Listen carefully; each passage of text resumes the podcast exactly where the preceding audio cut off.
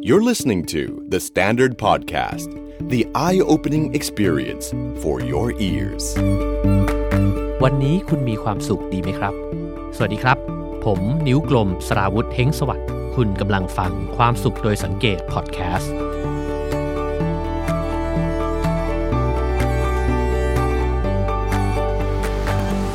ในปีที่ผ่านมา คุณผู้ฟังเครียดมากน้อยแค่ไหนครับ ส่วนใหญ่แล้วเนี่ยนะครับเวลาที่เราพูดถึงความเครียดเนี่ยภาพหนึ่งที่จะเกิดขึ้นเลยคือเราจะเห็นว่าตัวเราเองเนี่ยหน้านิ้วคิ้วขมวดนะครับ แล้วก็เรามักจะมองความเครียดเนี่ยในมุมที่ไม่ค่อยจะโสภาสักเท่าไหร่นะครับ ความเครียดเนี่ยจะเป็นศัตรูกับเราเสมอนะครับ แต่ว่าวันนี้เนี่ยผมอยากจะชวนกันมาเปลี่ยนวิธีคิดนะครับ เกี่ยวกับความเครียดกัน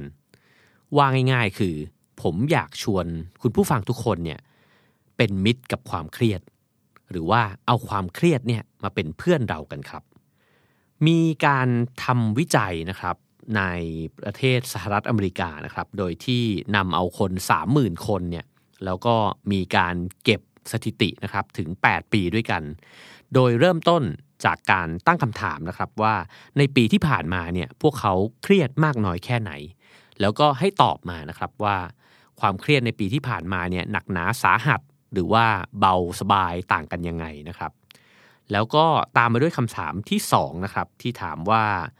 แล้วคุณเชื่อว่าความเครียดเนี่ยมันเป็นอันตรายกับสุขภาพของตัวเองเนี่ยมากน้อยแค่ไหน หลังจากที่ถามสองคำถามนี้แล้วนะครับ เขาก็ไปตามเก็บสถิติในชีวิตของคนคนนั้นนะครับว่า เมื่อไหร่ จะมีใครตายบ้าง ดูเป็นงานวิจัยที่โหดร้ายอยู่พอสมควรนะครับ แต่ว่ามันก็เป็นสิ่งที่จะทำให้เห็นชีวิตคนได้อย่างชัดเจนจริง ๆ นะครับ ว่าคนที่เคยตอบคำถามแบบนี้ไว้เนี่ยสุดท้ายแล้วเสียชีวิตลงด้วยความเครียดเนี่ยในปีไหน ผลปรากฏว่าคนที่ตอบไว้นะครับว่าปีที่ผ่านมาเนี่ยมีความเครียดมากเลยเนี่ยมีโอกาสเสี่ยงถึง 43%นะครับที่จะเสียชีวิตเร็ว หรือว่าเสียชีวิตในปีถัดไปนะครับ แต่สถิตินี้เนี่ยจะเกิดขึ้นเฉพาะกับคนที่ตอบคำถามที่ 2 ว่าเขาเชื่อว่าความเครียดเนี่ยมันเป็นอันตรายกับสุขภาพของเขาเท่านั้นนะครับ และผลวิจัยอีกอันหนึ่งเนี่ยก็ทำให้เห็นผลอันแรกชัดเจนขึ้นไปอีกนะครับ คือบอกว่าคนที่ตอบคำถามว่าความเครียดเนี่ยไม่ได้เป็นอันตรายกับสุขภาพของเขาเนี่ย กลับเป็นคนที่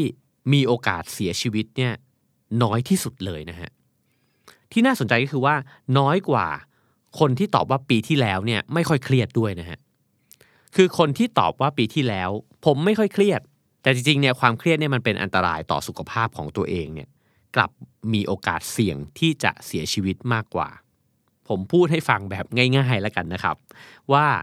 คนที่เชื่อว่า ความเครียดอันตรายเนี่ยสุขภาพจะแย่กว่า ในขณะที่คนที่เชื่อว่าความเครียดเนี่ยไม่เป็นอันตราย จะมีสุขภาพที่ดีกว่า โดยเรายังไม่ต้องรู้ด้วยซ้ำนะครับว่า เขากำลังเครียดหรือว่าไม่เครียดอยู่ ผมเปิดเข้าไปฟังนะครับคลิปใน TED Talk นะครับของคุณเคลลี่แมกกอนเนกลนะครับซึ่งก็เป็นนักจิตวิทยาด้านสุขภาพนะครับ เป็นคลิปหนึ่งที่ เปลี่ยนมุมมองเกี่ยวกับความเครียดของผมไปโดยสิ้นเชิงเลยนะครับ ซึ่งคุณเคลลี่เนี่ยอธิบายให้ฟังนะครับว่าสิ่งที่งานวิจัยมันเป็นอย่างที่ผมได้เล่าไปเนี่ยเป็นเพราะว่ามุมมองที่เรามีต่อความเครียดเนี่ยมันส่งผลต่อปฏิกิริยา การทำงานในสมองแล้วก็ร่างกายของเรานะครับ ที่น่าสนใจก็คือว่า ความรู้สึกว่าความเครียดเนี่ยไม่ดี แล้วเราไม่ควรจะเครียดเนี่ยนะครับ มันก็ถูกอยู่ เพราะเราจะได้ยินผลลัพธ์ของความเครียดอยู่เรื่อยๆนะครับในแง่ร้าย ซึ่งตัวเลขก็โชว์มาชัดเจนนะครับว่าความเครียดเนี่ยจริงๆแล้วมันสามารถฆ่าชีวิตคนไปเนี่ยมากกว่าการเป็นมะเร็งผิวหนัง มากกว่าโรคเอดส์แล้วก็มากกว่าสถิติการฆาตกรรมด้วยซ้ำนะฮะจึงไม่แปลกนะครับที่เราจะรู้สึกว่า อืม เราไม่ควรเครียดหรือว่าเครียดเนี่ยมันอันตรายจริง ๆ นะฮะ แต่ประเด็นสำคัญมันอยู่ตรงนี้ครับ คุณเคลลี่เนี่ยบอกว่า ถ้าเราเปลี่ยนความคิด หรือว่าวิธีคิดที่มีต่อความเครียดได้เนี่ยสุขภาพเราจะดีขึ้นนะครับ เพราะว่าพอเราเปลี่ยนความคิดในสมองของเราเนี่ยร่างกายจะตอบสนองต่อความเครียดเนี่ยเปลี่ยนไปด้วย มีการทำการทดลองอีกหนึ่งอันนะฮะเขาลองให้ผู้ที่เข้าทำการทดลองเนี่ยเข้าไปในห้องอยู่ด้วยกันนะครับ แล้วสร้างบรรยากาศแห่งความกดดันเนี่ยมากๆ ถาโถมเข้าใส่ เช่น ให้ลองตอบนะครับ โดยจับเวลาเนี่ยแล้วก็ให้บอกจุดด้อย ข้อด้อยของตัวเองเนี่ยมา 5 ข้อแบบไม่ต้องคิดเลย เอาเร็วเร็วตอบมาตอบมาตอบมาแบบนี้นะฮะ หลังจากนั้นเนี่ยก็ให้แบบฝึกหัดที่ 2 ต่อเนื่องกันเลยนะฮะว่า ให้ลองนับเลขถอยหลังจากเลข 996 นับไล่ลงไปตรงจนถึงเลข7นะฮะ ผมว่าแค่การให้โจทย์ก็ประหลาดแล้วนะฮะ แทนที่จะบอกว่านับจาก 1,000 ไปจนถึงศูนย์อะไรแบบนี้นะฮะ โจทย์ก็มีความซับซ้อนของมันแล้ว แต่ละคนก็จะต้องเริ่มนับพร้อมกันทั้งห้องนะครับ 996 995 994 ไล่ถอยหลังไปเรื่อยๆ ในระหว่างนั้นเนี่ยพนักงานที่ทำการ test เนี่ยนะฮะ เจ้าหน้าที่เขาก็จะบอกว่า เอาเร็วขึ้นอีก เร็วขึ้นอีก เร็วขึ้นอีก เร็วขึ้นอีก แล้วพอมีคนหนึ่งนับผิด เขาก็จะบอกว่า อะ ไอ้คนนั้นมันนับผิด ทั้งหมด นับใหม่พร้อมกัน ผมว่าบรรยากาศคล้ายๆ ห้องเชียร์สมัยที่เราเรียนอยู่ในมหาวิทยาลัยนะครับ คือคล้ายๆว่าจะมีว้ากเกอร์หรือว่าพี่ว้ากเนี่ยมาคอยเช็คความถูกต้อง แล้วเราก็จะกดดันกดดันกดดันมากขึ้นเรื่อยๆนะครับบรรยากาศเหล่านี้เนี่ยสร้างขึ้นมาเพื่อที่จะทำวิจัยเรื่องความเครียดเนี่ยแหละครับ เพราะว่าทุกคนที่อยู่ในบรรยากาศแบบนั้นเนี่ยร่างกายก็จะเปลี่ยนแปลงไป ก็จะเริ่มมีความเครียดตึงขึ้นมาบนใบหน้า แล้วก็ทั้งหมดนะฮะของร่างกาย อาจจะมีอาการเหงื่อแตกพลักนะฮะอาจจะมีการอาการหัวใจเต้นแรงตึบตึบตึบตึบตึบตึบตึบค่อยๆ เร้าขึ้นเรื่อยๆนะฮะซึ่งทั้งหมดนั้นเนี่ยมันก็คือภาวะที่ร่างกายเรากำลังตอบสนองต่อความเครียดที่เกิดขึ้นนั่นเองนะฮะซึ่งเวลาเรามองความเครียดแบบนั้น เราจะรู้สึกว่ามันเป็นภาวะที่ เป็นทุกข์นะครับ แล้วก็ถ้าเลือกได้ก็คงไม่อยากจะมีนะฮะแต่เขาบอกว่าถ้าเกิดเราลองทำร่างกายเนี่ยให้มีชีวิตชีวา เพื่อที่จะเตรียมรับมือกับความเครียดที่ต้องเผชิญล่ะ มันจะเป็นยังไงนะครับ มีงานศึกษาที่มหาวิทยาลัยฮาร์วาร์ดนะฮะบอกกับผู้ที่เข้าไปร่วมการทดลองเนี่ยว่าจริงๆแล้วเนี่ยความเครียดเนี่ยมันมีประโยชน์ แล้ว การที่หัวใจเต้นแรงเนี่ยจริง ๆ แล้วร่างกายมันกำลังช่วยให้เราเตรียมพร้อมนะครับในการที่จะรับมือกับสิ่งที่จะต้องเผชิญอยู่ตรงหน้า แล้วเวลาที่เราหายใจเร็วเนี่ยมันไม่ใช่ปัญหาเลย เพราะร่างกายของเราเนี่ยกำลังทำให้เรามีออกซิเจนที่มากเพียงพอที่จะไปเลี้ยงสมองให้ดีขึ้นนะครับ จะได้จัดการกับปัญหาตรงหน้าเนี่ยได้ดีขึ้นไปอีก ซึ่งพอบอกไปแบบนั้นแล้วนะครับ สิ่งที่มันเกิดขึ้นก็คือ คนที่รับรู้แล้วว่า ความเครียดหรือว่าอาการทางกายที่มันเกิดขึ้นเนี่ยมันเป็นเรื่องที่มีประโยชน์กับตัวเองเนี่ยปรากฏว่าพวกเขาเนี่ยเครียดน้อยลงครับ แล้วก็กังวลกับสิ่งที่จะต้องทำตรงหน้าเนี่ยน้อยลง ในขณะเดียวกันเนี่ยก็มีความมั่นใจในตัวเองมากขึ้นด้วยนะครับ สิ่งที่น่าสนใจเนี่ยก็คือความเปลี่ยนแปลงในการตอบสนองความเครียดของร่างกายของคนเราทั่ว ๆ ไปเนี่ยนะครับ เวลาที่เราเครียดเนี่ย อัตราการเต้นของหัวใจจะสูงขึ้น และสิ่งที่เห็นได้ชัดเจนเลย ถ้าเกิดว่าเรากำลังส่องกล้องเข้าไปมองร่างกายภายในเนี่ยนะครับ คือการที่เส้นเลือดของเราจะหดตัวลง ก็วางง่ายๆ คือช่องทางการเดินเลือดเนี่ยมันก็จะแคบลงนะครับ แล้วถ้าเกิดว่าเรามีภาวะแบบเนี้ยเรื้อรังหรือบ่อยๆ เครียดโดยไม่รู้ตัวอยู่บ่อยๆ เนี่ย ก็จะมีผลต่อการเป็นโรคหัวใจ ซึ่ง แน่นอนว่าใครเครียดหรือว่าอยู่ในสภาวะ เส้นเลือดหดตัว การเต้นหัวใจตึบตึบตึบตึบสูงอยู่ตลอดเวลาเนี่ยไม่เป็นผลดีต่อสุขภาพแน่ๆนะครับ ทีนี้จุดพลิกมันอยู่ตรงนี้ครับ พอผู้คนได้รับการบอกว่าความเครียดเนี่ยเป็นประโยชน์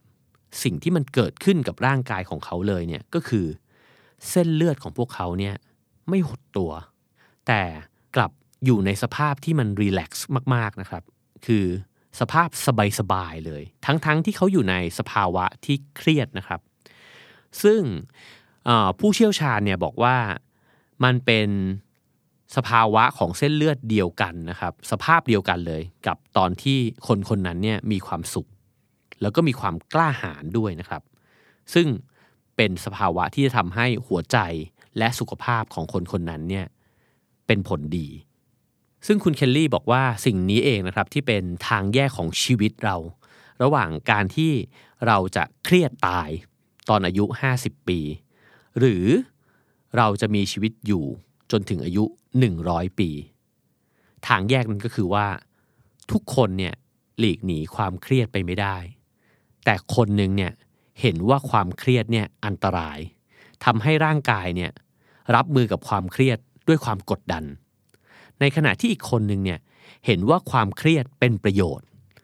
เลยรับมือกับสภาวะที่มันจะต้องเครียดเนี่ยด้วยสภาวะของร่างกาย ที่มันรีแลกซ์ครับ ซึ่งตรงนี้น่าสนใจมากเลยนะครับ เพราะว่าเราสองคนถ้าอยู่ด้วยกันในสภาวะเดียวกันนะครับ เราอาจจะเครียดไม่ต่างกันเลย แต่ร่างกายของเราสองคนเนี่ยตอบสนองต่างกันมาก ทีนี้จะทำยังไงให้ร่างกายของเราเป็นร่างกายที่สามารถรับมือกับความเครียดได้นะครับ อย่างแรกเลยก็อาจจะต้องบอกว่า คุณผู้ฟังทุกคนเป็นคนโชคดีนะครับ ที่กำลังฟังเรื่องนี้อยู่ เหมือนที่ผมโชคดีที่ได้เปิดเข้าไปฟังคุณเคลลี่พูดใน TED Talk นะครับ เพราะว่าพอเรารู้แล้วเนี่ยเราจะสามารถค่อยๆเปลี่ยนมุมมองที่มีต่อความเครียด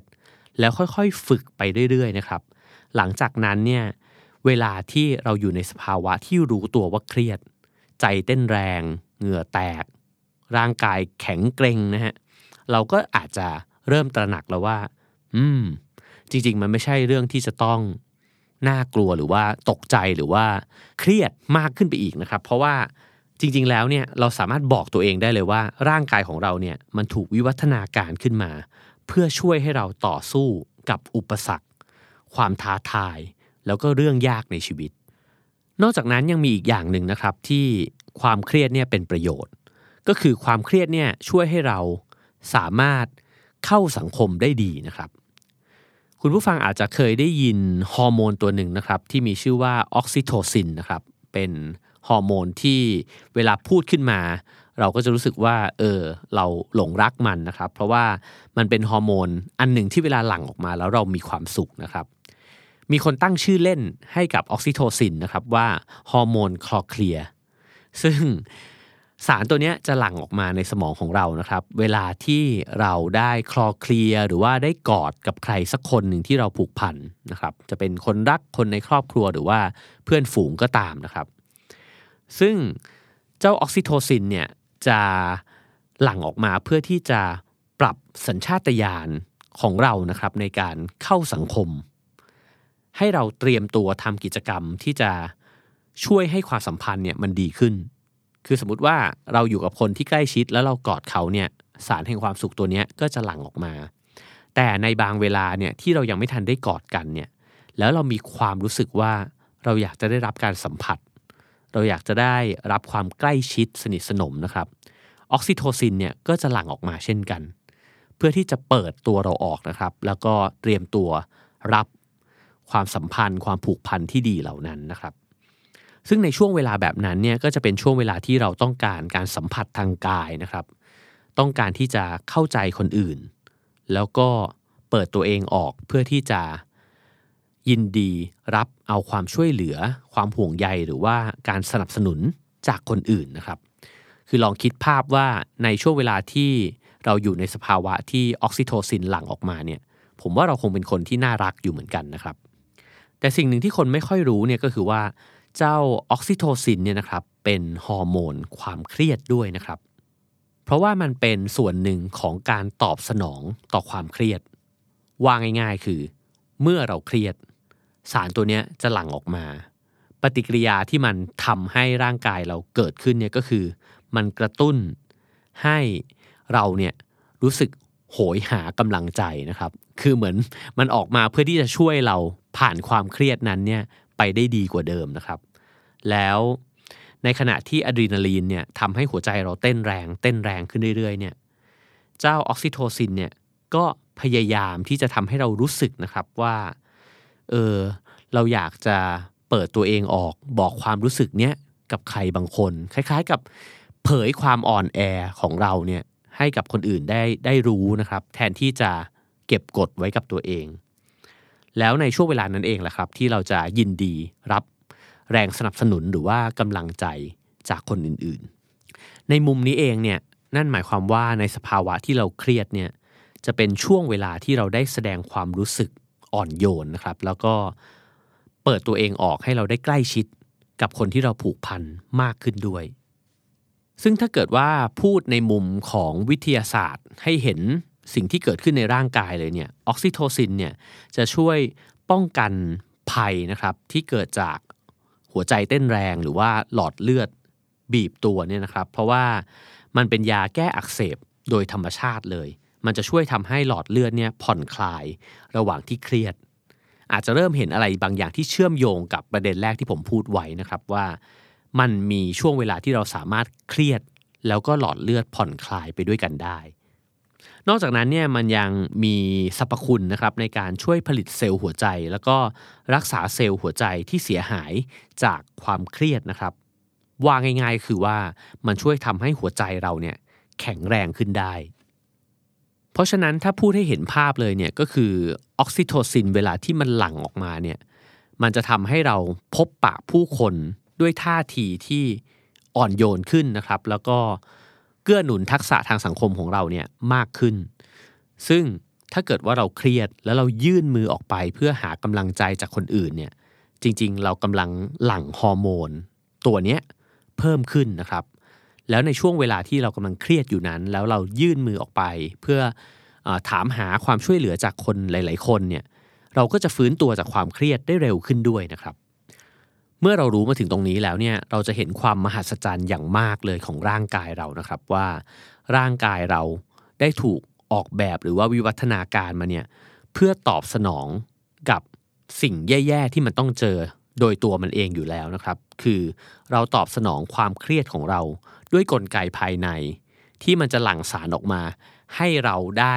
ไปรับความช่วยเหลือจากคนอื่น เพื่อที่จะฟื้นฟูตัวเองจากความเครียดที่เราเผชิญอยู่นะครับ คือเวลาที่เราเครียดที่สุดเนี่ยเราต้องการความสัมพันธ์กับมนุษย์มากที่สุดเช่นกัน ทีนี้ก็มาถึงอีกงานวิจัยหนึ่งนะครับ ที่จะต่อเนื่องจากออกซิโทซินที่พูดไปเมื่อกี้นะครับเขาลองไปเก็บข้อมูลนะครับจากคนอายุ 34 ถึง 93 ปีเนี่ยแล้วถามคำถามคล้ายๆ อันแรกเลยครับว่า ปีที่ผ่านมาเนี่ยคุณเครียดมากน้อยแค่ไหน แต่คำถามที่ 2 เปลี่ยนไปครับเขาถามว่า แล้วคุณใช้เวลาช่วยเหลือเพื่อนเพื่อนบ้านหรือว่าคนอื่นๆที่คุณรู้จักเนี่ยมากน้อยแค่ไหนในปีที่ผ่านมา ผลวิจัยเนี่ยออกมาน่าสนใจมากนะครับ คือเขาบอกว่าคนที่ตอบนะครับว่าตัวเองเนี่ยใช้เวลาช่วยเหลือคนอื่นมากขึ้นนะฮะหรือว่ามากๆเนี่ยในปีที่ผ่านมาเนี่ยไม่มีการตายไปด้วยสาเหตุของความเครียดเลยนะครับ คือตัวเลขเนี่ย เป็นศูนย์เปอร์เซ็นต์นั่นหมายความว่าการช่วยเหลือคนอื่นเนี่ยมันจะช่วยให้เราเนี่ยได้ฟื้นฟูร่างกายของตัวเองด้วยนะครับ คือในการดำเนินชีวิตไปเรื่อยๆเนี่ยเราคงจะหลีกเลี่ยงความเครียดไม่ได้ แต่ว่าความคิดแล้วก็การกระทำของเราเนี่ยมันเปลี่ยนประสบการณ์ต่อความเครียดได้นะครับ การพูดถึงเรื่องออกซิโทซินกับการช่วยเหลือคนอื่นเนี่ย จริงๆแล้วมีจุดเกี่ยวโยงกันอยู่ก็คือว่า เวลาที่เรามีปฏิสัมพันธ์กับคนอื่นๆนะครับในขณะที่เราเครียดเนี่ยมันจะช่วยทำให้เราเครียดอย่างมีคุณภาพมากขึ้น ซึ่งคุณเคลลี่เนี่ยสรุปไว้ได้อย่างน่าสนใจนะครับว่าจริงๆแล้วเนี่ยความเครียดเนี่ยมันได้มอบผลทางในการเข้าถึงหัวใจของตัวเราเองให้กับเรานะครับ เวลาที่เราเครียดเนี่ย มันเป็นโอกาสที่เรากำลังเปิดหัวใจตัวเองออกนะครับ เพื่อที่จะแสดงความเอื้อเฟื้อกับคนอื่น รับรู้ความเอื้อเฟื้อจากคนอื่นนะครับ แล้วก็สามารถทำตัวเองให้มันมีคุณค่ากับคนอื่นได้นะครับ และทุกครั้งที่ใจของเรากำลังเต้นแรง หรือว่าทำงานหนักนะครับ เพียงแค่เราตระหนักรู้ว่ามันกำลังทำงานอย่างเต็มที่เลย ในการที่จะมอบความเข้มแข็ง ให้กับเรา มอบพลังให้กับเราในการที่จะข้ามอุปสรรคที่เรากำลังเจออยู่แล้วก็รู้สึกว่ามันยากเหลือเกินเนี่ยไปให้ได้ และเมื่อเรามองความเครียดในมุมนี้ได้นะครับ เราจะไม่ใช่แค่เครียดได้ดีขึ้น แต่เราจะมองสถานการณ์ยากๆในชีวิตเนี่ยเปลี่ยนไปด้วยนะครับ เพราะว่าเวลาที่เราเจอเรื่องยากเนี่ยเราก็จะเชื่อมั่นในตัวเองว่า เราจะจัดการเรื่อง ท้าทายในชีวิตเนี่ยให้ผ่านไปได้ และในช่วงเวลาที่กำลังตึงเครียดอยู่เนี่ยมันก็ยังทำให้เราได้มีโอกาสนะครับ อ่อนโยนขึ้น เพื่อที่จะรับความห่วงใยจากคนรอบข้างมากขึ้นด้วยนะครับ ผมได้มาทบทวนคลิปนี้อีกครั้งนะครับ ในช่วงเวลาที่กำลังจะออกเดินทางไปทำภารกิจที่ผมว่าท้าทายตัวเอง มาก ๆนะครับ นั่นก็คือการวิ่งเทรลร้อยกิโลเมตรที่ฮ่องกงเป็นครั้งแรกของชีวิตนะครับ ซึ่งจริงๆ ก็แอบเครียดอยู่เหมือนกัน แล้วก็เชื่อมั่นว่าจะมีสถานการณ์อีกเต็มไปหมดที่ชวนให้เครียดนะครับ แต่พอรู้เรื่องของมุมมองที่มีต่อความเครียดแบบนี้แล้วเนี่ย ผมก็รู้สึกว่า เออ ตัวเองกำลังจะได้ไปเจอกับประสบการณ์ที่เป็นประโยชน์ กับชีวิตนะครับ แล้วก็ทำให้ได้เห็นว่าในช่วงเวลาที่จะต้องเจอความเครียดเนี่ยจริงๆแล้วร่างกายมันกำลังทำงานหนักนะครับ ให้เรามีพลังแล้วก็มีความกล้าหาญที่จะฝ่าฟัน ผ่านอุปสรรคยากๆนั้นไปนะครับ แล้วก็มันก็กำลังบอกเราไปพร้อม ๆ กันด้วยว่า เราไม่จำเป็นที่จะต้องเก่งกาจแข็งแกร่ง ข้ามผ่านเรื่องยากนั้นเนี่ยไปเพียงลำพัง ผมโชคดีมากที่การวิ่งครั้งนี้จะมีเพื่อนที่สถาปัตย์เนี่ยที่เรียนมาด้วยกันเนี่ยนะครับ ไปวิ่งคู่กันด้วยนะครับ ก็รู้สึกว่าความเครียดที่กำลังจะไปเผชิญเนี่ยก็คงจะเป็นประโยชน์แล้วก็สอนอะไรหลาย ๆ อย่างนะครับ แล้วผมว่านั่นอาจจะเป็นเหตุผลนะครับที่ทำให้เราควรที่จะก้าวเท้าเข้าไปหาเรื่องยาก ๆ ของชีวิตนะครับ เพราะว่าเรื่องยากเรื่องใหญ่เนี่ยมันมักจะเป็นสิ่งที่มีความหมาย แล้วก็น่าจดจำนะครับ ในชีวิตเนี้ยเวลาที่ต้องไปทำเรื่องยากหรือว่าเรื่องใหญ่ แน่นอนสิ่งที่มันจะต้องพบเจอก็คือความเครียดที่มันใหญ่ขึ้นไปด้วยนะครับ แต่คำแนะนำของคุณเคลลี่เนี่ยก็คือบอกว่ามันไม่ใช่เหตุผลที่เราจะเบือนหน้าหนีจากเรื่องที่มันยาก ตรงกันข้ามครับ เราควรจะพุ่งเข้าไป หรือว่ามุ่งหน้าเดินเข้าไปหา เรื่องที่มันยาก แต่มีความหมายกับชีวิต เพราะว่าแม้มันจะยากนะครับ และแม้มันอาจจะนำมาซึ่งความเครียดขนาดใหญ่ในตอนนั้นเนี่ยแต่ถ้าเกิดว่าเราเป็นมิตรกับความเครียดซะแล้วเนี่ยเราจะเชื่อมั่นครับว่า เราจะจัดการมันได้ จะข้ามผ่านมันไปได้นะครับ และความเครียดนั้นเองเนี่ยแหละที่จะทำให้เรามีชีวิตที่มีพลังและมีความสุข ขอให้ทุกคนมีความสุขครับ The Standard Podcast. Eye opening for your ears.